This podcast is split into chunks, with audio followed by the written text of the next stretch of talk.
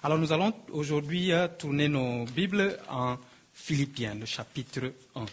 Aujourd'hui nous allons, comme je l'avais dit la semaine passée, nous allons commencer l'épître aux Philippiens aussi. Nous allons faire l'étude des deux livres, l'épître de Tite et l'épître aux Philippiens. Nous allons les interchanger pendant le temps que je pourrai être avec, que je serai là et que j'aurai à prêcher. Alors aujourd'hui nous allons voir le thème des cœurs disposés à travailler pour pour l'avancement de l'Évangile. En effet, l'épître aux Philippiens, avec celle aux Éphésiens, aux Colossiens et celle à Philémon, ont été écrites au moment où l'apôtre Paul était en, en prison. On les appelle les épîtres de, de prison. Plusieurs, la majorité des prédicateurs et la majorité des des théologiens vont vous dire que l'épître aux Philippiens est l'épître de la joie, à cause de toute la joie qui, qui sort, qui ressort de cette épître, et en contraste avec l'endroit où cette épître a été écrite. Dans le fond de sa prison, l'apôtre Paul va écrire, mais tout au long de l'épître aux Philippiens, nous allons trouver une joie, une expression de joie que l'apôtre Paul va communiquer À, ces, à ceux qui vont lire son épître. Mais si nous nous penchons sur, sur le message réellement de cette épître, nous nous rendrons compte que l'épître, au-delà de cette joie qu'elle dégage, a un message axé sur le service. Le message central de cette lettre, au, nous pouvons le trouver au chapitre deux, en Philippiens deux, versets cinq à huit. Vous allez, nous allons trouver cela. Voici ce que l'apôtre Paul va dire. « Ayez en vous les sentiments qui étaient en Jésus-Christ. Existant en forme de Dieu, il n'a point regardé son égalité avec Dieu comme une proie à arracher, mais il s'est dépouillé lui-même en prenant une forme de serviteur, en devenant semblable aux hommes, et il a paru comme un vrai homme. Il s'est humilié lui-même, se rendant obéissant jusqu'à la mort. » même jusqu'à la mort de la croix. Ça, c'est le centre du message que l'apôtre Paul voulait communiquer aux Philippiens et à nous aussi.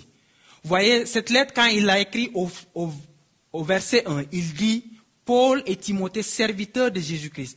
Il dit « à tous les saints en Jésus-Christ qui sont à Philippiens ».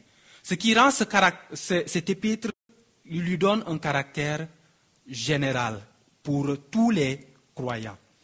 L'épître de Tite, on, il nous dit, on nous dit, il dit directement qu'il écrit à Tite. Mais pour les Philippiens, il dit qu'il écrit à tous les saints qui sont à Philippe. Alors, l'apôtre Paul, à cause de cela, en ouvrant cette lettre, va se réjouir de ce que les Philippiens sont dans le service du Seigneur, zélés, sont zélés dans le service du Seigneur. Et plus particulièrement, ils sont engagés pour la proclamation de l'évangile du Seigneur Jésus-Christ. Chers frères et sœurs, le sentiment de Christ, le sentiment qui était en Christ est celui d'un serviteur volontaire. Un serviteur volontaire qui renonce à sa gloire, à tout ce qu'il avait comme gloire auprès du Père. Il vient sur terre se faire comme serviteur et il donne sa vie afin que ceux qu'il serve, ses créatures, aient la vie éternelle. Ça, c'est le sentiment qu'il y a en Christ. C'est pourquoi Jésus va dire à ses disciples en Marc le chapitre dix, nous l'avons vu la semaine passée, « Car le Fils de l'homme est venu non pour être servi, mais pour servir et donner sa vie comme la rançon de plusieurs. » Chers frères et sœurs, la qualité de notre marche chrétienne et la nature de notre ministère dépendra toujours de notre qualité de service et de notre volonté de donner notre vie pour les autres. C'est à cela que va se résumer la qualité de notre service.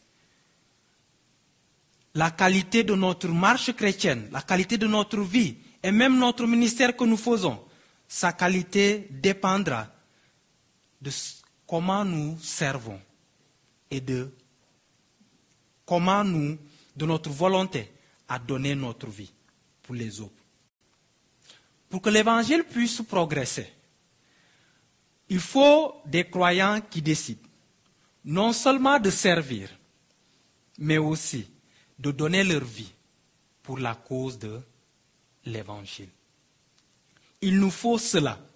Il nous faut des croyants qui décident de donner leur vie pour la cause de l'évangile.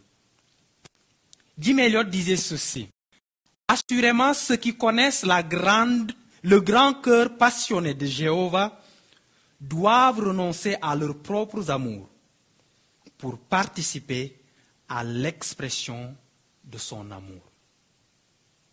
Ceux qui connaissent le cœur du Père, ceux qui connaissent le cœur passionné de Dieu, doivent renoncer à leurs propres amours pour participer à l'expression de l'amour de Dieu.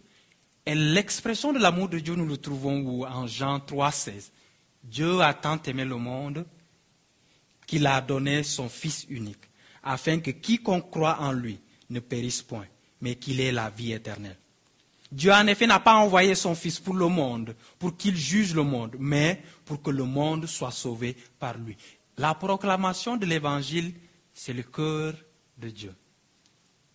Et les sentiments qui étaient en Christ, de venir pour donner sa vie, afin de sauver les autres, doivent être en nous, afin que nous aussi, nous puissions servir et donner notre vie, afin que d'autres puissent venir à Christ. Ce n'est pas donner notre vie telle que Christ, par un sacrifice de, notre, de, notre, de ce que nous sommes. Et quelquefois, ça peut arriver. C'est arrivé dans l'histoire, que d'autres puissent donner jusqu'à leur sang, afin que d'autres puissent venir à Christ. Mais c'est assurément ce que Christ, servir, donner sa vie, pour que nous puissions être sauvés. Alors que nous allons parcourir alors ce livre des Philippiens, rappelons-nous toujours de cela. Les sentiments qui étaient en Christ. Le Fils de l'homme est venu non pour être servi, mais pour servir et donner sa vie, comme la rançon de plusieurs. Alors, prenons nos Bibles et tournons en Philippiens un, nous allons voir les onze premiers versets. Voici ce que l'apôtre Paul nous dit. Paul et Timothée, serviteurs de Jésus-Christ à tous les saints en Jésus-Christ qui sont en Philippe, aux évêques et aux diacres, que la grâce et la paix vous soient données de la part de Dieu notre Père et du Seigneur Jésus-Christ. Je rends grâce à mon Dieu de tout le souvenir que je garde de vous, ne cessant dans toutes mes prières pour vous tous de manifester ma joie au sujet de la part que vous prenez à l'Évangile, depuis le premier jour jusqu'à maintenant. Je suis persuadé que celui qui a commencé en vous cette bonne œuvre la rendra parfaite pour le jour de Jésus-Christ. Il est juste que je pense ainsi de vous tous, parce que je vous porte dans mon cœur, soit dans mes liens, soit dans la défense et la confirmation de l'Évangile. Vous qui tous participez à la même grâce que moi. Car Dieu m'est témoin que je vous chéris tous avec la tendresse de Jésus-Christ. Et ce que je demande dans mes prières, c'est que votre amour augmente de plus en plus en connaissance et en intelligence, pour le discernement des choses les meilleures, afin que vous soyez purs et irréprochables pour le jour de Christ, remplis du fruit de justice qui est par Jésus-Christ, à la gloire et à la louange de Dieu. Prions. Éternel Dieu, merci. Merci pour tout ce que tu fais dans nos vies. Nous te demandons de pouvoir continuer par la puissance de ton Saint-Esprit à nous parler au travers de ces moments où nous allons partager ta parole. Que ton Saint-Esprit prenne le contrôle de chacun d'entre nous et que nous puissions être à ton écoute. Transforme-nous par ta parole afin que nous puissions être des serviteurs qui donneront leur vie afin que, Père éternel, plusieurs puissent venir à toi. Je demande tout cela dans le beau et précieux nom de notre Seigneur Jésus-Christ. Amen. Je voudrais que nous puissions voir ici une action de grâce pour l'engagement dans l'œuvre. Les versets trois au, au verset six, nous voyons ici l'apôtre Paul qui rend grâce à Dieu pour tout ce que les Philippiens ont, ont fait. Les deux premiers versets, il dit, il se présente, il dit, « Moi, Paul, serviteur. » Il dit aux Philippiens que je ne viens pas en qualité d'autre chose que de, qu'en qualité de serviteur, d'esclave, serviteur d'un Dieu, qui est Christ, qui est notre maître. Alors, il commence par rendre grâce. L'engagement de l'évangile pour nos frères et sœurs doit être au sujet d'action de grâce pour nous aussi. Vous savez, quelquefois, quand nous voyons nos frères et sœurs engagés, zélés pour l'œuvre du Seigneur, nous nous réjouissons. Car cela est une motivation, aussi bien pour nous, mais aussi pour ceux qui, nous, qui les suivent. Chers frères et sœurs, nous devons nous réjouir de l'engagement des autres pour l'œuvre du Seigneur. De la même manière, nous devons œuvrer au point d'être une réjouissance pour les autres. L'engagement des Philippiens n'était pas une affaire, une affaire de, euh, de la dernière heure. Ils ont été en première ligne dans l'œuvre de Paul pour son évangile. Vous vous souvenez qu'en Acte seize, l'église de Philippe, l'apôtre Paul va venir à Philippe et il va à ma, à ma, la femme Lydie. Et aussi, il va évangéliser, le, il va être mis en prison avec Silas. Et après cela, le geôlier va être sauvé. Et il va les baptiser. Et c'est là-bas qu'ils vont créer l'église de Philippe. Peut-être qu'il y avait deux églises. Le, on, est, on ne sait pas, on n'est pas sûr. Mais ce qui est sûr, c'est que soit dans la maison du geôlier ou bien dans la maison de Lydie se trouvait cette église de Philippe.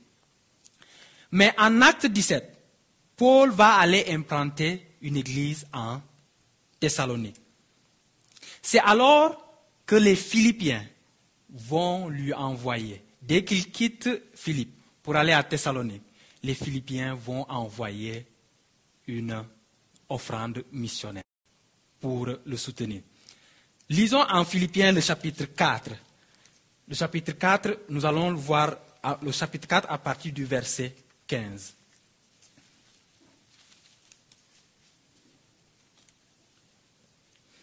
Au chapitre quatre, il dit, il dit ceci, au, au verset quinze. « Vous le savez vous-même, Philippiens, au commencement de la prédication de l'Évangile, lorsque je partis de la Macédoine, aucune église n'entra en compte avec moi pour, que, pour ce qu'elle donnait et recevait. Vous fûtes les seuls à le faire, car vous m'envoyâtes déjà à Thessalonique et à deux reprises de quoi pourvoir à mes besoins. » Leur engagement est dès le début, dès que les Philippiens rencontrent le Seigneur Jésus-Christ. Ils ont un cœur pour l'œuvre de Dieu et ils s'engagent pour cette œuvre. Et leur engagement est tellement grand que quand nous allons voir en deux Corinthiens, quand l'apôtre Paul va être en train de rassembler euh, le soutien pour aider l'église de Jérusalem qui était en ce moment en difficulté, il va parler des églises de la Macédoine. La, les églises de la Macédoine, nous avons les églises de, euh, de l'Achaïe de la Macédoine, nous avons les églises de Philippe, nous avons les églises de Thessalonique. Vous vous souvenez quand nous avions parlé ici de l'église de Thessal, des Thessaloniciens. En deux Corinthiens, l'apôtre Paul va louer leur œuvre et il va dire que leur service, ce qu'ils ont donné, reflète le fait qu'eux, ils se sont donnés eux-mêmes à Dieu. En deux Corinthiens huit à quinze, il dit ils se sont donnés premièrement eux-mêmes au Seigneur. Chers frères et sœurs, nos offrandes et ce que nous donnons, notre œuvre pour le Seigneur, doit refléter le don de nous-mêmes. Le fait que nous nous donnons nous-mêmes à Dieu. Et vous savez, Christ, son don à nous, c'est qu'il s'est soumis lui-même. Il dit qu'il s'est soumis lui-même. Cette soumission n'est rien d'autre qu'un don de soi-même, tout entier à son, à son Père. Mais l'apôtre Paul termine en nous rappelant que cette œuvre qui est bonne Cette œuvre bonne que les Philippiens ont commencée, cette œuvre qu'ils ont faite, que Dieu, qui est l'auteur de cette bonne œuvre, la rendra parfaite. Que ce que Dieu a commencé, il va le rendre parfait. Voici ce qu'il dit au verset six. Je suis persuadé que celui qui a commencé cette bonne œuvre, quelle est cette bonne œuvre? Nous la trouvons au verset, au verset cinq. Au sujet, quand il dit au sujet de la part que vous prenez à l'évangile depuis le premier jour jusqu'à maintenant. Et il dit au verset, je suis persuadé que celui qui a commencé en vous, cette bonne œuvre la rendra parfaite pour le jour de notre Seigneur Jésus-Christ. L'œuvre de l'évangile vient de Dieu et c'est lui qui la donne. Alors, il, quand nous sommes engourdis, quand quelquefois nous perdons de vue cette œuvre, demandons-lui, à lui qui a commencé cette œuvre dans notre cœur, de pouvoir l'amener à son terme. C'est lui qui nous donne la force et le courage de pouvoir continuer l'œuvre de l'Évangile. Même quand nous manquons de force et que rien ne va. Ne va. Mais l'apôtre Paul termine pour dire que Dieu va l'amener jusqu'à la fin à cause, jusqu'à cause de quoi? À cause de la venue du Seigneur. Il dit, il la rendra parfaite pour le jour de notre Seigneur Jésus-Christ.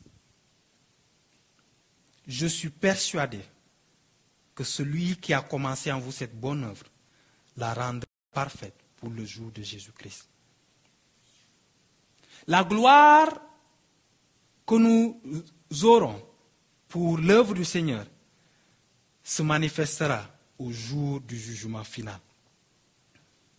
Jim Eliot a dit ceci, l'éternité, une fois pour toutes, ouvrira les yeux de beaucoup, mais fermera la bouche de beaucoup.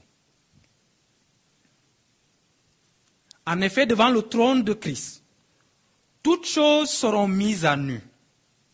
Les intentions derrière notre service seront révélées. Plusieurs d'entre nous, moi en premier, nous aurons la bouche ferme. Car ce qui compte dans ce que nous ferons, l'œuvre que nous allons faire, ce n'est pas l'ardeur avec laquelle que nous l'avons fait, mais c'est l'esprit avec laquelle nous l'avons fait. L'avons-nous fait avec l'esprit de Christ ou l'avons-nous fait pour notre propre gloire? Rappelez-vous que l'esprit de Christ, c'est de donner, de servir, et donner sa vie, afin que beaucoup puissent être sauvés. Alors, chers frères et sœurs, pendant que nous nous réjouissons de l'œuvre que Dieu fait au milieu de nous et au travers du monde, rappelons-nous que cette œuvre que Dieu fait au travers de nous, nous aussi, nous devons la faire, non pas avec orgueil, mais avec l'Esprit de Dieu. L'esprit de Christ, un esprit de service, mais aussi un esprit qui donne sa vie pour les autres. Mais au-delà de l'action de grâce pour l'œuvre des Philippiens, l'apôtre Paul va dire la raison de son action de grâce. Voyez au verset, au, au verset sept, au verset huit, il va donner les raisons de son action de grâce. Il va dire, il est juste que je pense ainsi de vous, parce que je vous porte dans mon cœur, soit dans mes liens, soit dans la défense de l'évangile, que de l'évangile, vous qui tous participez à la même grâce que moi. Par amour pour eux, il se réjouit. Un amour qui ne dépend point de ses circonstances. Au milieu de son, de son emprisonnement, il ne savait même pas ce qu'il attendait. Quel était son, le futur, le futur, son futur, ni s'il allait voir ces Philippiens à nouveau, il se réjouissait. Il se réjouissait dans ses liens de la défense et de la confirmation de l'Évangile dont Dieu seul est le témoin. Vous savez, dans notre découragement, Ne minimisons jamais notre œuvre et notre service.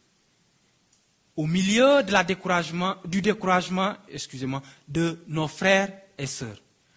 En, quand ils lèveront les yeux et nous verrons, nous, dans notre œuvre, zélés à faire l'œuvre du Seigneur, cela peut être une source d'encouragement et de joie pour eux.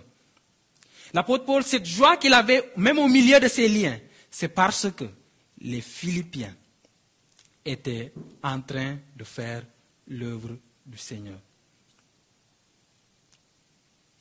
Mais au-delà de cela, il nous rappelle quelque chose. Il dit aux Philippiens qu'ils sont en train de participer à la même grâce que lui. Nous pouvons ne pas être sur le champ missionnaire, mais nos prières et notre soutien missionnaire sont pour nous une manière de participer à la grâce et à la proclamation de l'Évangile. Alors, chers frères et sœurs, nous, nous, pour les Philippiens. Cette prière nous enseigne beaucoup sur notre amour pour Dieu. Premièrement, nous voyons que notre amour doit, grand, doit grandir. Voici ce qu'il dit. Il dit, « Et ce que je demande dans mes prières, c'est que votre amour augmente de plus en plus, en connaissance et en pleine intelligence. » Chers frères et sœurs, notre amour doit grandir, non seulement en connaissance, mais aussi en pleine intelligence. En connaissance parce que notre amour n'est pas une question de sentiments superficiels. Notre amour est basé, s'enracine dans la vérité et la vérité de l'Écriture. Ce n'est pas une question de sentiments, mais elle doit être ancrée et basée dans la vérité de l'Évangile. Car Jean quatre, dix-neuf nous dit ceci, nous l'aimons parce qu'il nous a aimés en premier. Notre amour pour Dieu vient du fait que lui-même nous a aimés en premier. Et qu'est-ce qui nous dit que, qu'est-ce qui nous renseigne de l'amour de Dieu? C'est la parole de Dieu. C'est cette parole qui nous montre de combien il nous a aimés, ainsi provoquant en nous un amour pour lui. Mais au-delà de la connaissance, parce que cet amour est basé sur une connaissance vraie de la vérité, il nous dit que cet amour doit être un amour qui grandit en intelligence. Grandir en intelligence parce que notre amour doit nous permettre de discerner ce qui est bien et ce qui est, et ce qui est mal. Notre capacité à discerner ce qui est bien, ce qui est mal, réside dans la qualité de notre amour. Et cela n'est rien d'autre que le résultat de notre communion avec Dieu, par la prière et l'étude de sa parole. Donc notre amour doit grandir dans, en connaissance. Il doit être transformé et nourri par la connaissance de la parole de Dieu. Mais aussi doit grandir en intelligence, car en étant nourri par cette parole de Dieu, il va nous permettre de discerner ce qui est bien et ce qui est mal. Vous savez, quelquefois, par Là, on dit souvent que l'amour est aveugle. Et il est aveugle même sur les défauts de l'autre. Et quelquefois, par amour, nous ne discernons pas ce qui est bien et ce qui est mal. L'amour nous aveugle au point que nous ne discernons pas. Mais il, il, sa prière ici, c'est que leur amour pour Dieu soit aussi bien en connaissance, mais aussi un amour qui le permet de discerner entre le bien et le mal. Vous savez, on peut donner sans aimer, mais on ne peut pas aimer sans donner. Et la qualité de notre don dépend de la qualité de notre amour. Alors que notre amour puisse grandir, grandir chaque jour en connaissance et en pleine intelligence. Mais au-delà de, de cela, il dit ceci, il donne le but de la croissance qu'il veut de cet amour. Il a dit, je veux que votre amour grandisse, mais cela doit avoir un but. Au verset dix à onze, il va nous donner deux buts ultimes. Le premier, il dit que cela vous permettra d'établir les, les justes priorités de votre vie, savoir séparer ce qui est important du reste. Voici ce qu'il dit. Pour le discernement des choses meilleures. Souvent, il y a des choses bonnes et beaucoup de choses bonnes. Mais nous devons, nous devons désirer, au-delà des choses bonnes, les choses meilleures. Les choses meilleures. Nous devons être en mesure de pouvoir établir les justes priorités de notre vie et pouvoir séparer le meilleur du bon, afin de mettre toute notre énergie pour les choses meilleures. Les choses meilleures doivent avoir la priorité. La priorité.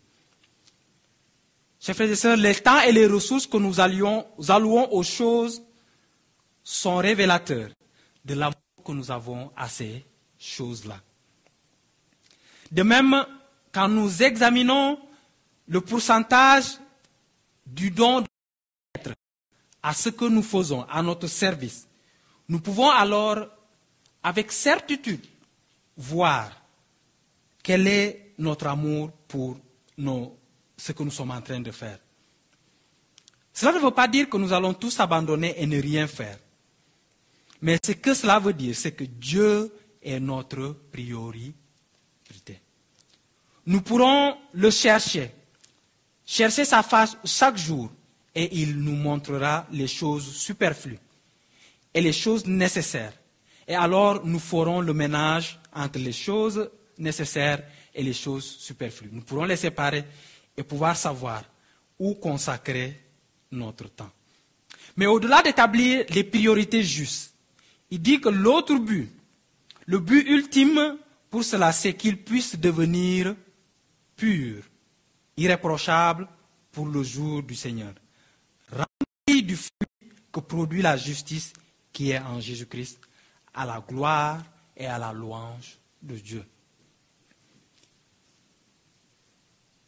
Notre amour pour Dieu, le but ultime de la croissance de notre amour pour Dieu, c'est que nous puissions être pur et irréprochable. Vous vous souvenez, en Tite, il dit, la grâce de Dieu s'est manifestée afin de nous enseigner à vivre d'une manière digne de Dieu, à vivre en ce monde présent et à laisser partir tout ce qui n'est pas de Dieu, mais est à grandir dans ce qui est de Dieu.